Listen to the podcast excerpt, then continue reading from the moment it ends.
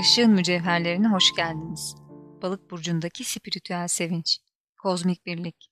Balık burcunun torusu 6 ve 7. ışınlar aracılığıyla kişilik ve ruhun kalpte bütünleşmesini, idealizmi ve bunun akıl ve hizmette ritmik uygulamasını sembolize eder. Üç su burcunun sonuncusu olan balık burcu, duygularını en üst düzeyde ifade etmeyi öğrenmelidir.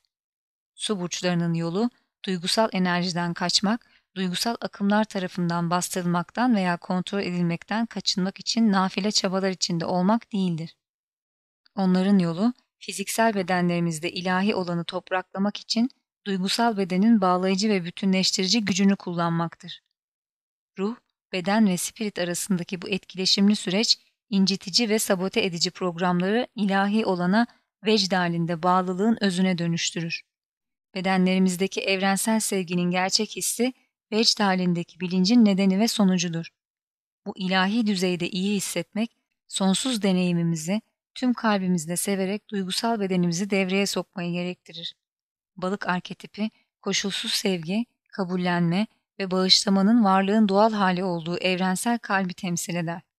Balık burcunun amacı fiziksel gerçeklikten kaçmak değil, bizi birliğimizden kör eden, sınırlı, egoist bakış açımızı aşmaktır. Balık burcu, birinin kuyruğu diğerinin ağzında birlikte yüzen iki balıkla temsil edilir.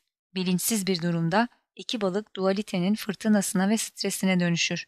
Saf bilinç durumunda birleşen iki balık kutupların bütünleşmesini ve dengelenmesini ifade eder. Kutuplaşma sona erdiğinde kozmik birlik ve sükunet bir kez daha hakim olur. Bütünlük ve birlik yaşam okyanusuna sükunet getirir ve korkunç dünya okyanusunun yerini kozmik istikrar ve barış alır. Plüton, ruhlarımızın evrimleşmesini sağlamakla görevli gezegendir. Plüton öyle ya da böyle değişeceğimizden emin olur. Değişmek için önce geçmişimizi anlamalıyız. Çünkü bizi kendimizi, başkalarını ve dünyayı görme biçimlerimize bağlayan geçmişimizdir. Olduğumuz gibi olmak bize duygusal güvenlik sağlar. Aynı zamanda bizi sınırlayan ve engelleyen de bu geçmiş kalıplardır ve büyümek ve gelişmek istiyorsak başkalaşmamız gerekir. Plüton bizi sınırlamaları görmeye zorlar ve bu yaşamda ruhumuzun evrimsel gerekliliklerini tamamlamak için karşılaşmamız gereken ruh derslerimizi tanımlar. Eski ve yeni arasındaki geçiş süreci Plüton ile ilişkilendirilen görünüşte olumsuz davranışsal özelliklerin çoğunu açıklar. Plüton, kaynağa dönme arzumuzu harekete geçiren katalizördür. Plüton, birçok kez ölmemizi ve yeniden doğmamızı gerektirir. Bu süreçte dönüşür ve yenileniriz. Neşe, acıyla bir arada var olabilir mi? Asagioli'ye göre ruhsal neşe ya da mutluluk, ruhsal yükselişle bağlantılı olarak anahtar noktadır. Arınma sürecinin neden olduğu acıyla bir arada var olabilir. Acı, ruhsal yaşamın yalnızca bir evresinin, bir düzeyinin baskın ve karakteristik unsurunu oluşturur. Ruhun uyanışını, içimizdeki ruhun ilk ifşasını izleyen arınma evresi. Bu uyanış, sevinç ve coşku doludur ve sevinç arınmayı takip eden durumun, aydınlanmış ruhun durumunun notasıdır. Ruhun karanlık gecesinden o yeni gölge, emek ve keder döneminden sonra görkemli hedef ruhun Tanrı'da başkalaşması, bireyin evrensel spiritte bilinçli birlikteliği gelir.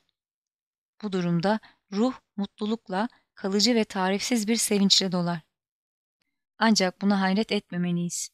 Çünkü mutluluk, yüce spiritin temel niteliğidir.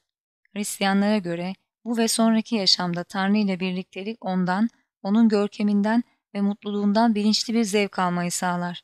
Spiritüel sevinç, başka bir doğanın zevkleri ve sevinçleriyle karıştırılmamalıdır. Egoist zevkler ve yüceltmeler tüm varlığı titreştirir, sinirsel enerjiyi tüketir ve bunu yorgunluk, depresyon ve canlılık eksikliği reaksiyonu izler. Öte yandan spiritüel sevinç güç almak yerine güç verir. Spiritüel sevinç doğası gereği genişleyicidir. Bizi daha sevgi dolu, daha şefkatli kılar ve başkalarının da sevincimize katılmasına yardımcı olma arzusuyla bize ilham verir. Kendini ara bir durumda bulan, içinde spiritüel bilincin uyandığı ama yine de sıradan insanın pek çok unsurunu muhafaza eden insan, az çok bilinçli bir duygu ve tepki ikiliğine sahiptir. Böylece kişilik mekanik olarak acı çekerken bireyselliğin spiritin ışığında coşku duymasının nasıl sıklıkla gerçekleştiğini anlayabiliriz.